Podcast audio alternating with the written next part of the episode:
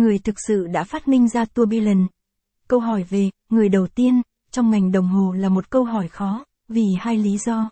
Đầu tiên là sự phát triển của ngành này có xu hướng gia tăng dần, thay vì mang tính cách mạng, và theo quy luật, những ý tưởng tốt có thể đến với nhiều người cùng một lúc và vì những lý do tương tự. Ai là người đầu tiên đôi khi mang yếu tố may mắn, vì đó là công việc khó khăn và đầy cảm hứng. Thứ hai là thường có một vài phiên bản khác nhau của một ý tưởng cụ thể. Một trong những phát minh thú vị nhất về đồng hồ trong khía cạnh này là tourbillon. Chúng ta biết rằng Breguet đã được cấp bằng sáng chế đầu tiên cho tourbillon vào năm 1801, nhưng sau đó có khá nhiều biến thể thú vị của cơ chế này. Ý tưởng cơ bản đằng sau tourbillon là nếu bạn đặt bánh xe thoát, bánh xe cân bằng và lò xo trong một lồng quay hoặc trên một nền tảng quay, bạn sẽ có được một tỷ lệ trung bình duy nhất cho tất cả các vị trí thẳng đứng.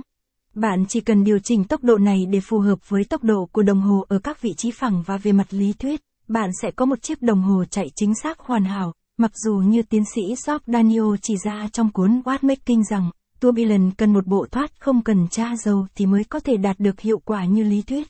Nếu không, sự thay đổi độ nhớt của dầu theo thời gian sẽ có ảnh hưởng đến lợi ích mà tourbillon mang lại cho bạn, ít nhất là về độ ổn định hiệu năng trong dài hạn. Vấn đề của đồng hồ cơ khí là chúng có xu hướng chạy ở các tốc độ khác nhau tại các vị trí khác nhau, do đó nó ảnh hưởng đến độ chuẩn xác, và tourbillon được thiết kế, về mặt lý thuyết, để giải quyết vấn đề này. Tuy nhiên, cùng cơ chế tourbillon nhưng lại có vài cấu hình khác nhau và đối với vấn đề đó, có vài cách khác nhau để đặt các bộ phận điều chỉnh trong chuyển động quay mà không hề cần đến tourbillon. T-O-U-A-B-I-L-L-O-N cổ điển. Một tourbillon hoạt động theo cách khá đơn giản. Chuyển động của đồng hồ bỏ túi Girard-Perregaux này, từ năm 1889, cho thấy các nguyên lý đó. Hộp cót ở bên phải, khi hộp cót nhà năng lượng, nó làm chuyển động bánh xe nhỏ của bánh xe trung tâm.